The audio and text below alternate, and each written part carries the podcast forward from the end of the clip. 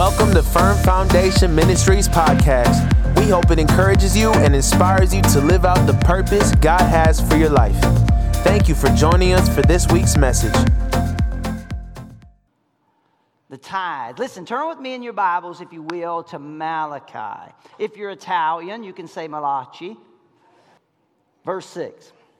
Now, if you want, you can go to the church app. You can follow right along with my notes if you want. I can't promise I'll do it word for word. But I got about uh, 38 minutes.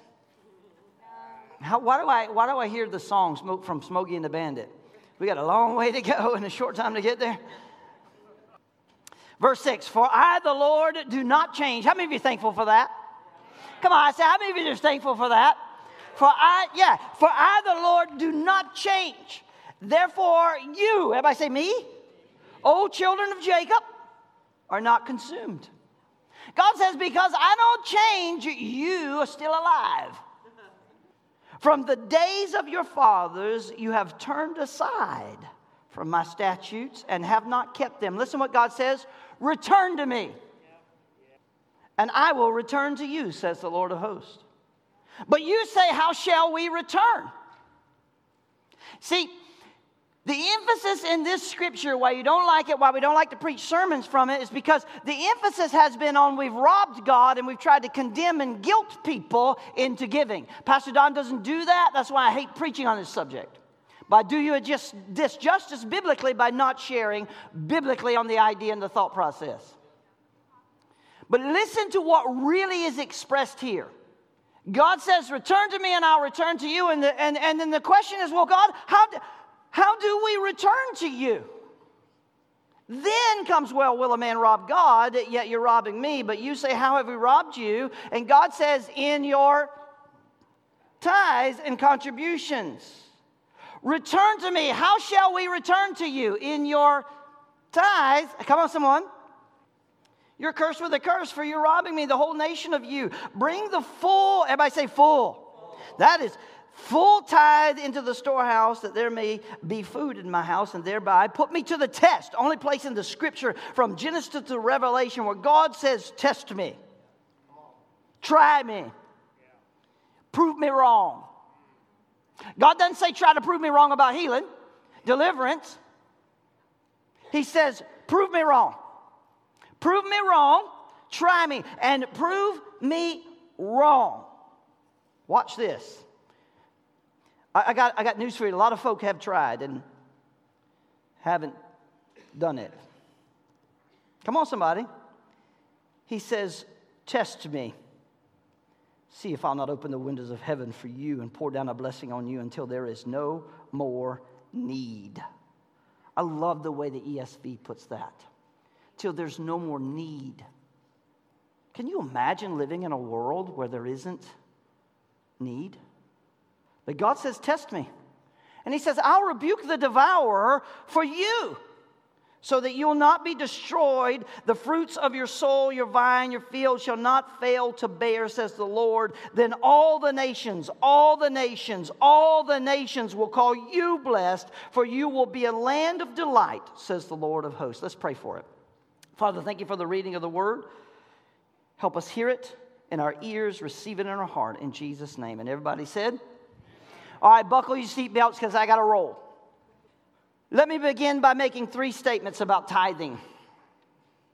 Tithe means a tenth. That's the way it's translated in Genesis 28 22. And this stone, which I have set as a pillar, shall be God's house. It's called Bethel. And all that you give me, I will surely give a tenth. Now, let me set that scripture up for you real quick in my first little quick point here. Jacob has a dream. You understand this dream, right? It's a dream, we call it Jacob's ladder, where he, he took a stone and pulled it over to himself and used it as a pillow and took a nap. And in that nap, God gave him a dream where he saw a ladder extended from earth to heaven and angels were coming up and down. And God said to him, Jacob, I will make your descendants as the dust of the earth. In other words, words. God said, Hey, I've got a vision. I've got a vision to touch the earth through you, Jacob. And what you see here is the fact that because I have a vision to use you to touch the earth, you have access from earth to heaven. Of course, Jacob takes that stone that he fell asleep, he makes an altar of it, and he changes the name of the place and calls it Bethel. I, don't have time to read your Bible for you. Here's what I want to say to you. After this dream, he see, here's in a moment in time, he had an encounter with God, and it motivated him in such a way to fund the vision God gave him. He wasn't required. God didn't say, Hey, I'm gonna, if you'll give me a tenth, then I will use you. I'll express you. If you give me a tenth, then I. No, God just said, Hey, Jacob, I'm going to bless you. Your descendants are going to be as the dust of the earth. Read it, it's in there. And what we're going to do is I'm going to express myself to you. Into, you know, Jay, he wakes up from this dream, this vision God had given him to use him for his glory. And he says, You know what? I'm going to fund the vision. Immediately, Jacob says, A tenth of everything that I have is yours. You ever heard a tithing message from Jacob's ladder? I guarantee you haven't. But it's in your Bible. God didn't say, Give me 10% and I'll bless you. He said, I'm going to bless you. And Jacob's response to mission, Jacob's response to vision was God gave me a dream. Let me tell this church God has given us vision. God has given us vision to plant churches, to disciple, to equip, to go to the nations, right? God has given us vision. What is our response? Number two, the Lord claims the tithe as His. Leviticus 30. Now, I know that Leviticus is in the Old Covenant, but what Moses is doing here is he is adopting a principle and applying it into the old covenant. I'm gonna, I'm, gonna, I'm gonna get there. Serious, thinking about tithing right here. Did y'all just see that? Leviticus 27 30. And all the tithe of the land, whether the seed of the land, the fruit of the tree, is the Lord's, it's holy unto the Lord. Where would Moses get that idea from? Abraham, Isaac, and Jacob. And so he puts it in there and he tells the people that it belongs to the Lord. Everything. Why? Because it's how we resource God's vision. Number three, obedience in tithing carries with it a promise. We just read it. God said, Test me, try me. Malachi 3:10. Now let me say this, and I'm putting it up here. I want you to write it down, take a picture, put it up so you don't forget it. I don't believe that tithing buys God's blessing. I do believe and agree with the scripture that it opens a window and releases God to bless us. Now, the concept is found throughout the scripture from the beginning Adam and Eve. God says to Adam and Eve, everything here is yours except that. That's mine. You can touch everything except that. That's mine. The, the, the tree of knowledge and good and evil wasn't evil, it belonged to the Lord. That was His. From Genesis to Revelation, there is a principle throughout the scripture of this concept. But Malachi is dealing with it. Come on, somebody. And so here he comes as God is charging the people with neglect. And so in this passage, what God is doing is he's calling his people to return to him. And they say, How do we do this? How do we return to you? And the Lord says something completely foreign to us, especially in the modern day church. How do we return to you? Oh, pray more. How do we return to you? Oh, go to church more often. How do we return to you? Read your Bible more. How do we return to you? Get involved and serve more. How do we return to you? Stop sinning. How do we return to you? Repent. God says something completely foreign. He doesn't tell them to pray more. He doesn't tell them to read their Bible more. He doesn't tell them to go to church more often. Instead, you know what he does? He starts talking to them about their money. See, maybe you don't read your Bible the way I do. It's his starting place. We want to have faith to go to the nations, but we don't have faith to trust God for a dime on every dollar that comes into our hands. We want to have faith to trust God to do miracles, to do healings and deliverance, and to set people free and to cast out demons. And we want to have faith to trust God for a 10 cent. The Lord first consists of a changeless nature. And he says to them, Because I don't change, you're still alive. And he contrasts his changelessness by comparing it to the unfaithfulness of their fathers. You've gone away. Though the Lord has created us and promised to sustain us, we all have to admit in this room today that it's difficult for some time for us to really trust God and give Him His portion. I, I still cannot escape Genesis. God created man in His image and in His power. He created them male and female. Then God blessed them and said to them, Be fruitful and multiply, fill the earth and subdue it, and have dominion over the fish of the sea, the birds of the air, and every other living thing that moves on earth. And then he moves into something. He says, But I ask only one thing from you that you honor the fact that certain portions of creation are mine and mine alone. That's what Adam was, God was saying to Adam about the tree of knowledge of good and evil. That's mine. Do you, see, do you understand that when they fail, the, the, the, the fall of man happened, that the reason God put them out of the garden, the reason they could never return to the garden is because if they had eaten from that tree again in that state, they would forever remain in that state. And so God puts an angel with a flaming sword at the entrance to the Garden of Eden because God did not want them to remain in that state. Come on, somebody. And so God says, That's mine. That belongs to me. You cannot have that. And see, we usually think of the restriction as eat this and don't eat that. Don't eat the apple. Come on, somebody. Don't eat the apple. I don't know if it was an apple tree. I don't. I don't. Who, who cares? He says, but that belongs to me. But I think the issue is deeper than just eat and don't eat. I think the issue is the recognition of rights. It's not a fruit issue.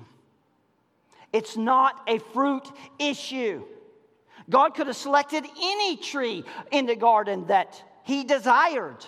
He just selected that one. That belonged to him. And it involves us, mankind, understanding and accepting that a small portion of all that we have, everything that's within our reach, is reserved. It belongs to the Lord. God said, Everything is yours, but this is mine. And we're dealing with the same issue when it comes to tithing.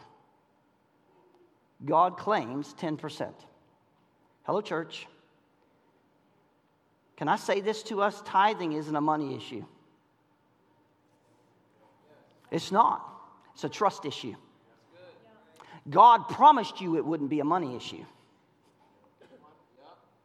And every year I have extended, every year that I preach this sermon, every year I have extended this challenge. You give me one year, one year of committing 10% of everything God puts into your hand to His vision. And if you are not better off at the end of that year, then we can talk about whether I'm wrong or God is wrong. But see, in the 25 years I've been preaching tithing sermons, not one person has ever taken me up on the challenge. And if they had, they weren't able to come back at the end of that year and say, Yeah, that was a terrible year and I'm worse off now. As a matter of fact, most people come to me and say, I cannot believe what God has done. I'm challenging the church. We know the events at the beginning of the Bible. Satan comes tempting man and woman and saying, in effect, God knows that if you ever get a hold of his portion, you'll be much better off than you are now. That's what Satan was saying to Adam and Eve. So, how easily we are persuaded by the idea that if we can just have what God says is His, we'll be better off. And Satan succeeded. He said, You'll be like God, and man fell for it. The tragedy is that all of God's likeness that they needed was already theirs. They're already created in God's image. What else did they need? They didn't need God's power. Come on, somebody. Only the blessing of his person. They, they didn't need God's, uh, God's position, only the promise of His provision to sustain everything that they ever needed. But in Adam and Eve's pursuit of acquiring what was God's, they took God's portion, and not only did they lose what they thought they would gain, they lo- lost what they already had. Tithing is not a money issue. It's not. It's not a money issue. And I believe that to see the divine claim on 10% of our income and to surrender it in worship. That's why the Bible says, let a man give, not grudgingly. To surrender it faithfully and to find that part is to say, I am now taking my place and responsibility in the vision that God has given us. Come on, somebody. It's the starting place of life's essential beginnings. And God's got a pattern and a blueprint. And if you don't believe it, you just need to read the Bible a little bit more. And we understand what that means. The clothes you're wearing today, if there was a pattern and a blueprint for them to be sewn together, and it wouldn't fit properly if the tailor didn't follow the, the pattern. Like we would go to Guatemala and you would go to the, you can go have a suit handmade in Guatemala. Come on, somebody. And you go to the tailor and he measures you and he creates a pattern and then he tailor sews and stitches this suit. Oh my goodness. Oh my goodness. I've always wanted one, never had the time. Never had the time. Kevin Lawrence has, has one and, and a handmade, tailor made. Look, he, he makes that thing look good. This building that we sit in, it wouldn't be safe if the builders didn't follow the blueprint. Come on, somebody. I can remember laying the foundations of this church. Do you know the foundations of this church are over six feet deep? You know how I know that? Because I was in the ditch digging it. I was like, why do we have to go so deep? And Phil Stuckey said, because we've got to raise it up high. And the higher we want to raise it, the deeper we got to go. And I'm like, maybe we can cut some off the top. But you don't see the foundations of this building. But they're there because somebody followed the blueprint and I'm grateful. It's the same thing with vision. It's the same thing with vision. And we are in this idea of renewing our vision. And, and, I want you to understand, church, if we are going to continue to walk in the vision that God has promised us, we got to start right. We got to start right. His commandments, His precepts, His thoughts, they're all His blueprints, His designs provided to build vision and to stand strong and tall. And so the pattern that God gives Adam it included direction for all of us to relate any portion that God says is His. Rob God? How? Your fathers, remember what Malachi said? That helps me see how early the issue of man taking God's portion became a problem. Your fathers, not just my issue, it's been every man's issue. It's been every person's issue. And so the prophet asks a strange question, a strange question Will a man rob God? Now, I think it's important to say the obvious, even though I shouldn't have to say the obvious. But I think it's important to say it. I think it's important for you to hear it. God does not have a cash flow problem, He just doesn't. Do you think in the beginning when there was nothing, God sat down and said, Do I got enough cash flow to do all this? That's not what God did. And I guarantee you, God never thought about that when He gave this church its vision. Do they, are they going to have a cash flow issue? Come on, church. So, how is it that the prophet says the people's not tithing had robbed God? Well, the answer's in the text. And I love the, that we have David Campbell and some great Bible teachers around us that says, look, the, the Bible will, it will interpret itself. And, and if you think that the Bible has a misinterpretation or a contradiction, the contradiction's in your interpretation, not the scripture. The scripture's never in conflict with itself. The answer to that question is in the text. Watch what he says here. God, God had been robbed, not of money, but of his opportunity to bless his people. He, he had been robbed of an opportunity to bless others through his people. Remember what he told Jacob?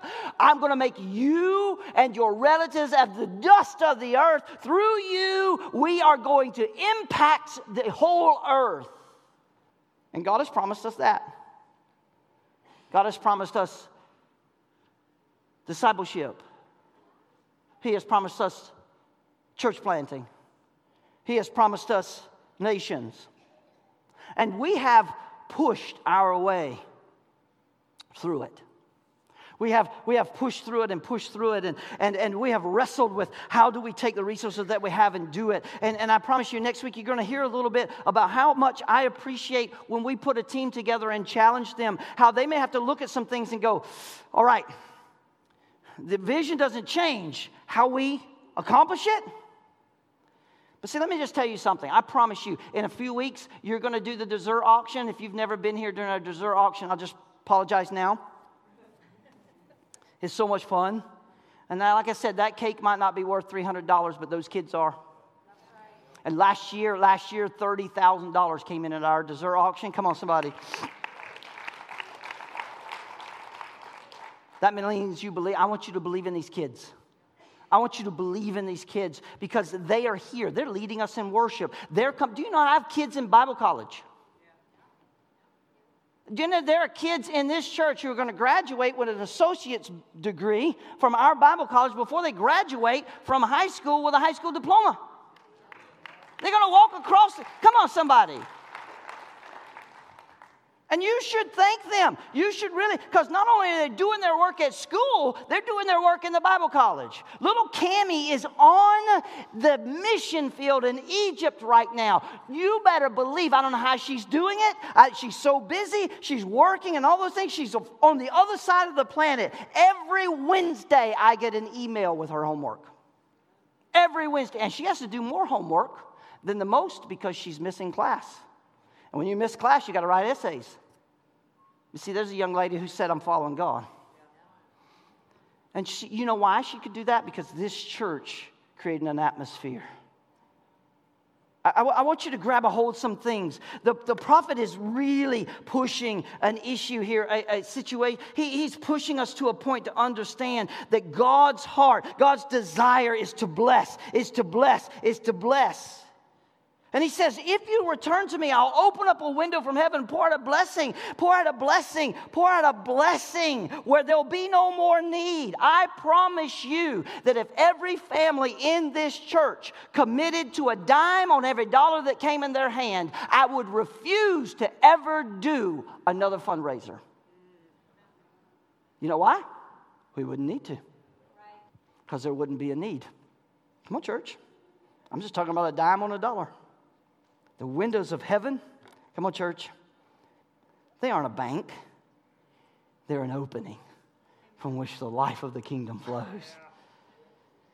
And Malachi says, Bring the whole tithe in. Bring it all into the storehouse that there may be food in my house. Test me and see, the, see if the Lord, if I'm not open up the floodgates of heaven and pour out a blessing, there won't be enough room for it. Listen, when the windows of heaven are open in your home, there's joy and there's happiness. I better, you better hold on to it. When the windows of heaven are open in your home, listen, in your business, there's fruitfulness and prosperity.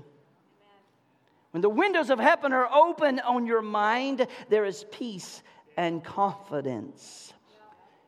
Paige came up during worship and she said, I just need everybody to know that I, I, when I first started coming, I was on I was on meds for depression and, and, and I was taking all these things. And she said God has been so good to me and God's been doing so much work in my life and, and everything that God has doing I'm no longer on those meds and God has renewed my mind.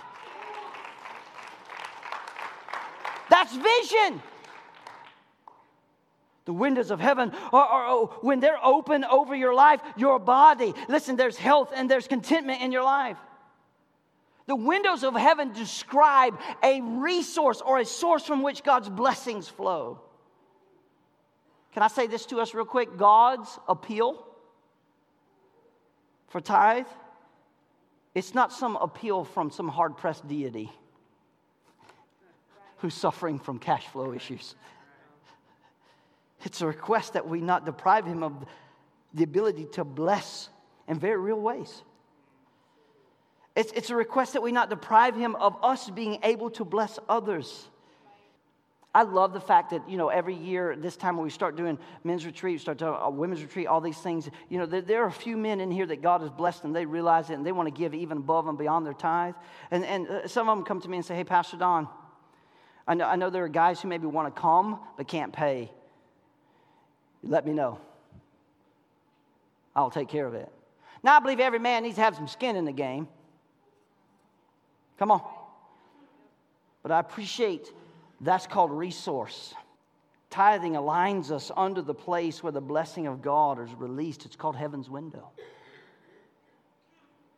But the decision to tithe, it's ours. Hello, church. Just like giving your heart and life to the Lord is yours. But you, you, you can just stop there. You can just get saved and stop there and just go to heaven. Sure, you can. Absolutely. Or, everybody say, or. or. the theme of this last few weeks has been I want more. I want more. I want more. I want more. And God's not afraid of that. You can give your heart and life to the Lord and you can move ahead because you want more into discipleship, into, into growing in the Lord. And the wisest among us choose that path of walking with the Lord in our daily lives and our daily matters. And we want every aspect of our life to be influenced and touched and under the blessing of God. You see, when I let go, when I give, when I release, I make room for life. Come on, church. But let me just say this if I hesitate to tithe because I'm worried about how I'm going to make it, then I violate, I violate the Lord's first principle, which is trust. Giving into deception lures me into putting myself in God's place, even in my own life. And I've often said, Lord, if you can't take care of it, neither can I. God, if you can't resource it, neither can I. But see, I never want to be in the place where I said I'm better able to take care of my life and make things work than God is. Come on, church. Now, I know in the house, and I'm going to do it. I'm going to do it. I'm just going to take a sledgehammer and wreck it right now. Because, see, in God's house, his people should think theologically. There's a question in the house. It's even in the house right now. Tithing is the Old Testament. You want me to give you an answer? Yes. Yes, it's in the Old Testament. You to give you another answer you're not ready for? It's also in the New Testament. I don't have to tithe because that's part of the Old Testament. Jesus came and fulfilled the Old Testament. You see, this idea that tithing is a part of the law, therefore means that New, New Testament believers are exempt from it. Well, let me just tell you something Abraham, Isaac, and Jacob, they lived in the Old Testament, but they were not part of the Old Covenant. They lived under the Abrahamic covenant, which was unconditional. God said to Abraham, I will. Doesn't require you. The Mosaic covenant, God says, You will, then I will. Come on. Moses takes the idea of an unconditional covenant and puts it into how we should live. That's what the book of Leviticus is. It's about how we live for God. It's not about regulations or rules, it's about how we live different for God. And he puts it inside there because he needs to fund the Levitical priest. And he takes the idea of what the Abraham, Isaac, and Jacob had done in funding the kingdom on earth, and he puts it in to Leviticus to share with us how we should live, how we should fund vision, how we do this. While Abraham, Isaac, and Jacob, yes, did live in the Old Testament and they did tithe, they were not part of the Old Covenant. And so, if you want to tell me that tithing is a part of the law, you have not been seated in good theology. Because Abraham initiated it to Melchizedek, who we know was a physical incarnation of Jesus Christ himself.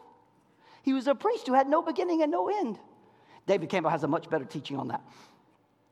And if you want to argue with me a little bit more, I'll say Jesus himself. Jesus himself addressed the issue of tithing in two of the New Testament books Matthew and Luke. And so Jesus is dealing with the Pharisees who were looking for every way to attend to the letter of the law without attending to spiritual matters. And in Matthew 23 23, Jesus says, Woe to you, scribes and Pharisees, you hypocrites, for you tithe mint, dill, and cumin, and have neglected the weightier matters of the law justice, mercy, and faithfulness. These you ought to have done without neglecting the others. Jesus says to them, Woe, woe, you hypocrites! Woe, woe, you hypocrites!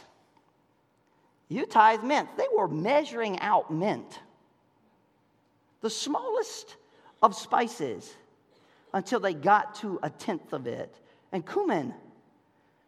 They were, but they were neglecting justice and mercy and faithfulness. And so Jesus says to them, These, what are these? Tithe. You ought to have done without neglecting the others. What is the others? Justice, mercy, and faithfulness. It's called rightly dividing the word of God. It's called hermeneutics. Help me out, Bible student. Come on. These, the tithe, you ought to have been doing. It's right there. If tithing was unimportant to Jesus, if it was meaningless to the vision he was bringing, then what he would have said is take care of justice, mercy, and quit bothering with measuring out your tithe. That's not what he said. He said you ought to be doing that.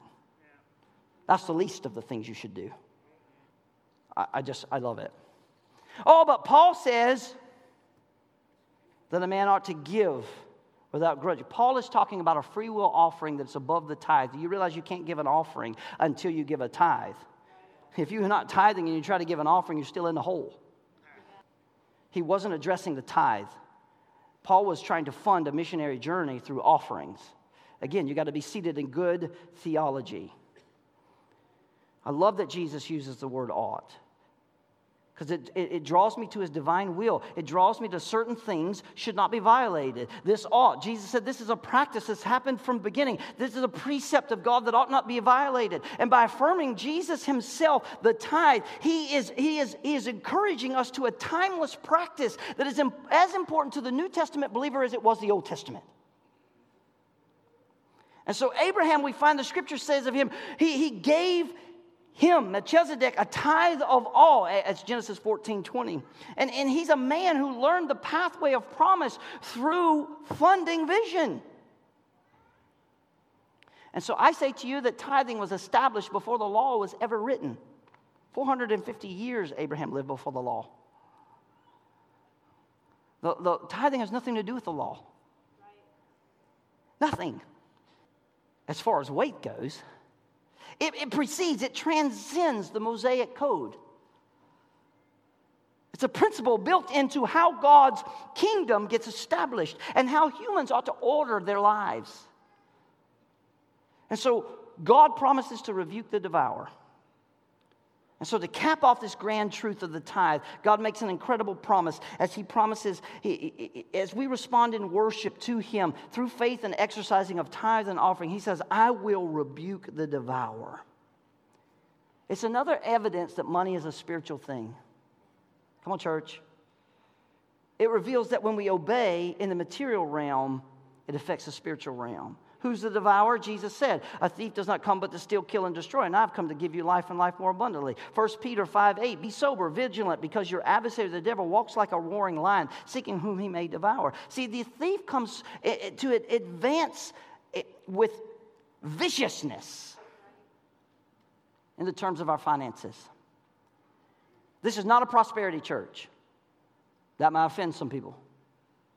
I, I, don't, I don't believe in that message. I don't believe it's in the scripture. But I do believe that God has promised that his people will prosper. But it's probably not in the form of buying jets. I just seen a famous preacher who's, been, who's a prosperity preacher and has been preaching prosperity for years. And he's buying jets, traveling all over. His ministry is based in Georgia. And he just got up and said, I repent for teaching on tithing and that way. Burn all my books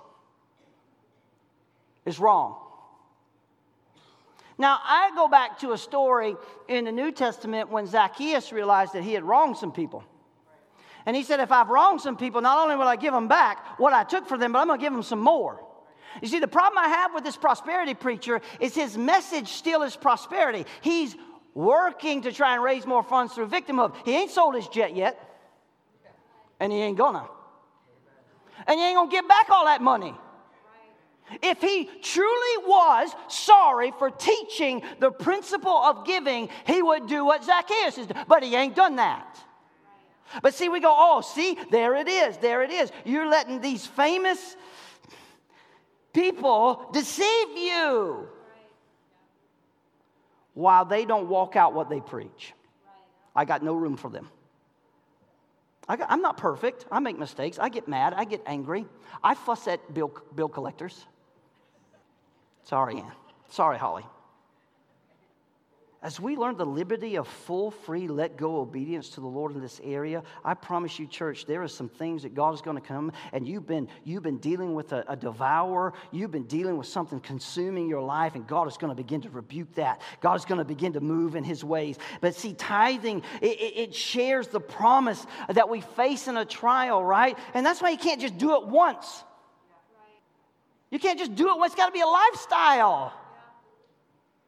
Cursed the devourer seeks to curse, to swallow up, to destroy. And whether we like it or not, choosing to tithe is to choose to step, or not to tithe, is to choose to step out from under, under God's umbrella of blessing. The Lord calls us to prove Him. He gives us an opportunity. And He says, I'll open up a window of heaven and I'll rebuke the devourer. It's the first promise of abundance, not prosperity. Then there's a big difference. You see, when I, my life is lived in abundance, that means I am the overflow point for God. When this church's life is lived in abundance, that means we are the overflow point for God. Listen to me, church. Is that what you want to be? You see, I don't know about you, but I love being part of something that has purpose and vision. I love being a part of something that helps me understand what my life is giving direction to. It, it means that I find value because, see, you, you try to find it in this world, you're just going to wind up in the toilet, going around in circles until you sink. Can I say to us personally, come on, worship team, about the money, money and miraculous? When I voluntarily give 10% of my budget into the kingdom and into God's vision, I'm saying that I can see his ability to create something through me and understand that He will make my budget work. Can I get personal with you? Oh, you, thought I'd gotten personal. I, I know, I feel it in the house, right? Everybody's like, oh. You bring your tithes to this church, you're doing something more than helping this church meet its budget. And you all just approved one, a big one. if you think that don't keep me up at night. But let me say this to you personally. Think about the people in this church whose lives would be different if it weren't for tithers making this place possible.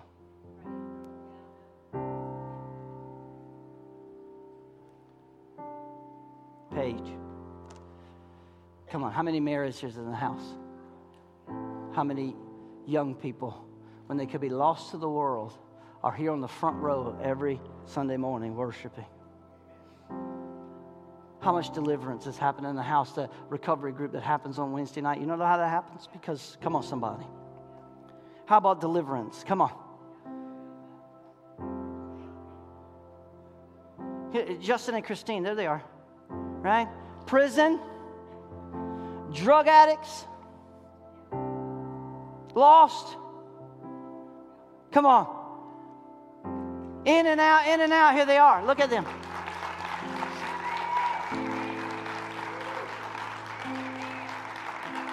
Bible college, straight A student, Justin, in Bible college. Christine, Christine helping lead the recovery group. Come on. I could go on and on and on, but see, it's already 1204. And y'all want to go watch some football game.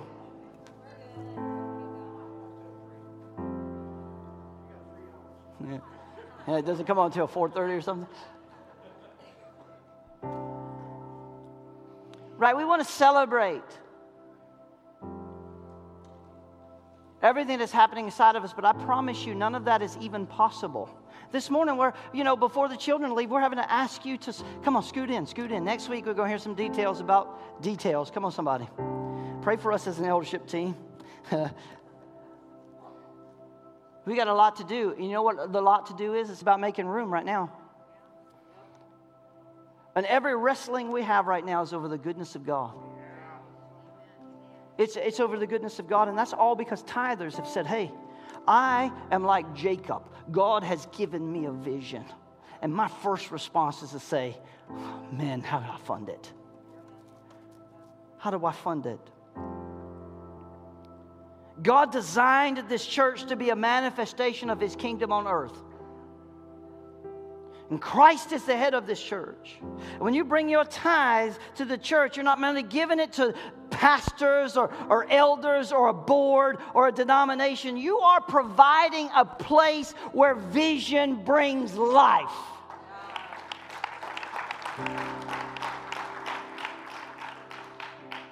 God says to Jacob, I am going to influence planet Earth through you. And God says to FFM, I believe it. You call me crazy. You can write it on my tombstone when you put me in the ground because I ain't changing.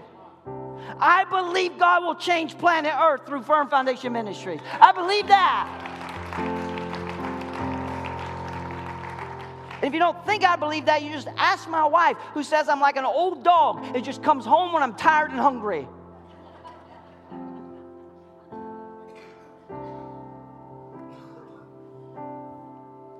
When I get upset and fight for things that are us. I charge it to my heart, charge it to my stupid head. I'm gonna fight for us. I'm gonna fight for everything that I believe God wants to give us. But I'm telling you, church, it would not be a major fight if everyone in this room believed they could trust God with a dime. Everyone who tells us we're wrong, let's prove God, not them. Let's prove God, not them. Think about where this church is and where it's going. Through you, God will influence the earth. I believe it. He already is. There's a young lady in Egypt right now. There's a young lady in Guatemala right now. The Lawrences spent uh, years in Guatemala, right? We have sent all over. Like, we're thinking about Kenya. Do you understand? In April, I'm going to go to Kenya. I'm going to go to Tanzania and Ethiopia for a two week trip to spy out the land.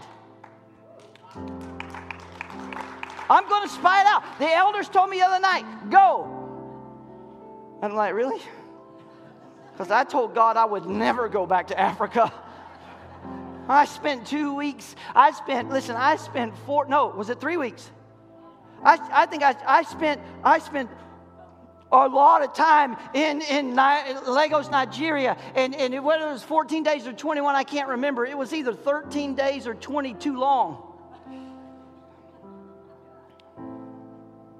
And I said, God, I'm never coming back to this place. Never coming back to Africa. I said to God, You're going to have to speak audibly for me to go back to Africa. And then last year we got a phone call. Careful what deals you're making with God. And this church is going to go. We're going to take small teams at a time. We're going to establish Bible colleges. We're going to establish churches. We're going to establish a farming community on thousands of acres that sit like a desert right now. And we're going to change the world. What a wonderful act of worship a dime. A dime. I think it's a divinely appointed way to accomplish what the Lord Jesus has given us to do. It's a beautiful ordinance, and I apologize to you for not preaching on it more. Will you stand with me?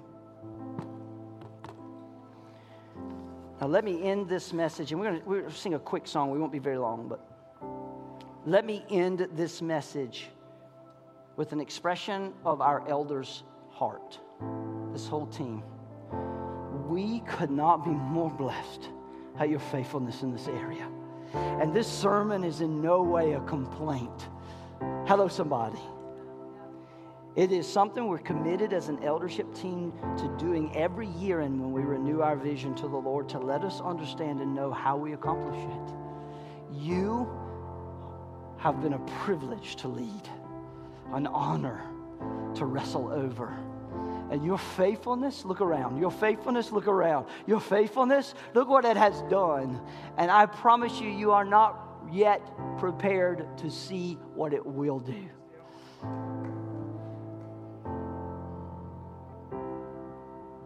You know the reason that I can say in, in 12 or 15 years, I'm looking forward to sitting in the back of the room? Because your faithfulness has provided a way for young people to step up and say, Yeah, it's not only Jacob's vision, but it's our vision. Come on, church. Father, we receive this word today. And word, Lord, this word is no way a condemnation or a criticism on the fact that your good hand has not been upon us. This word is an affirmation of how much more you want to be good to us. And so, Lord, we receive it. I pray that it sets like a seed in everyone's heart and that the challenge of the tithe is not something built out of condemnation, but something built out of a motivation to say, I have a part to play. Maybe I'm not the preacher. Maybe I'm not the prophet. Maybe I'm not the evangelist. Maybe I'm not the builder. Maybe I'm the funder. And my dime is enough. So, Jesus, I pray for a blessing as the window of heaven over this place begins to open, Lord. We covet to you to be stewards in such a way to make your testimony true that there's not a need. Hallelujah. He has done great things. Come on, hasn't he? Hasn't He